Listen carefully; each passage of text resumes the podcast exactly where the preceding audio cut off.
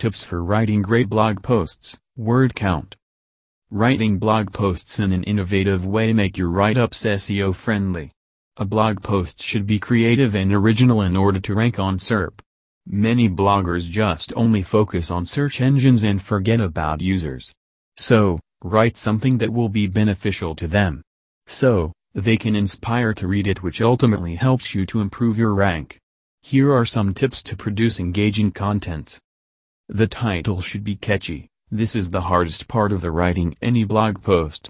The title sentence should be eye-catchy because it gives readers an idea about your blog. Appealing title encourages them to read the rest. Make every phrase, word and sentence count innovative writing practices help you to hold your reader's attention from the beginning until the end of your post. If you want to increase the value of word count make blog posts informative. So, readers can solve their queries. Keep your paragraphs short and sweet reading long paragraph can bore your readers, so, just elaborate the main points through paragraphs.